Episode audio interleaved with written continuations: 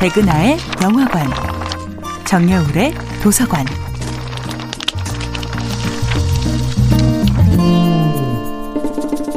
안녕하세요. 여러분과 아름답고 풍요로운 책 이야기를 나누고 있는 작가 정여울입니다. 이번 주에 만나보고 있는 작품은 버지니아 울프의 델러웨이 부인입니다. 이 소설에서 수많은 인물이 클라리사가 주최하는 파티에 모이지만 그들이 나누는 것은 삶 자체가 아니라 타인에게 보여주고 싶은 극히 작은 부분입니다. 하지만 델러웨이는 그 작은 부분밖에 마주칠 수 없는 제한적인 삶도 있는 그대로 사랑합니다. 그녀는 클라리사다운 열정과 자유의 빛과 델러웨이 부인다운 절제와 품격을 동시에 가지고 있습니다. 그녀는 자신과 가장 닮은 영혼을 지녔던 첫사랑 피터와 결혼하지 않습니다.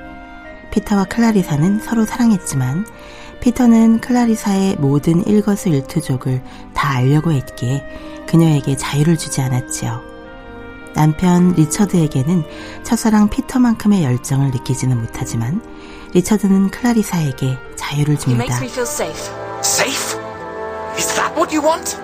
클라리사에게는 열정보다는 자유가 중요하다는 것을 피터는 미처 깨닫지 못했던 것입니다.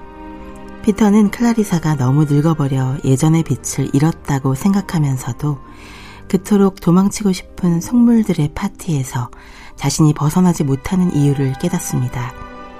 그것은 바로 클라리사의 존재에서 우러나오는 그 무엇으로도 대체할 수 없는 눈부신 빛 때문이었습니다.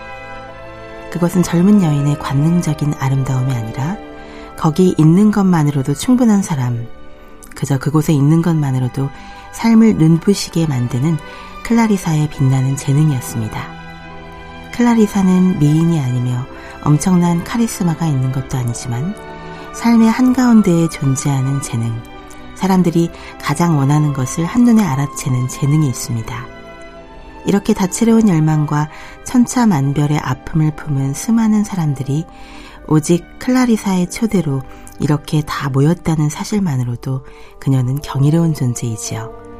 정작 클라리사는 자신의 삶이 아무런 특징도 없고 보잘 것 없다고 생각합니다.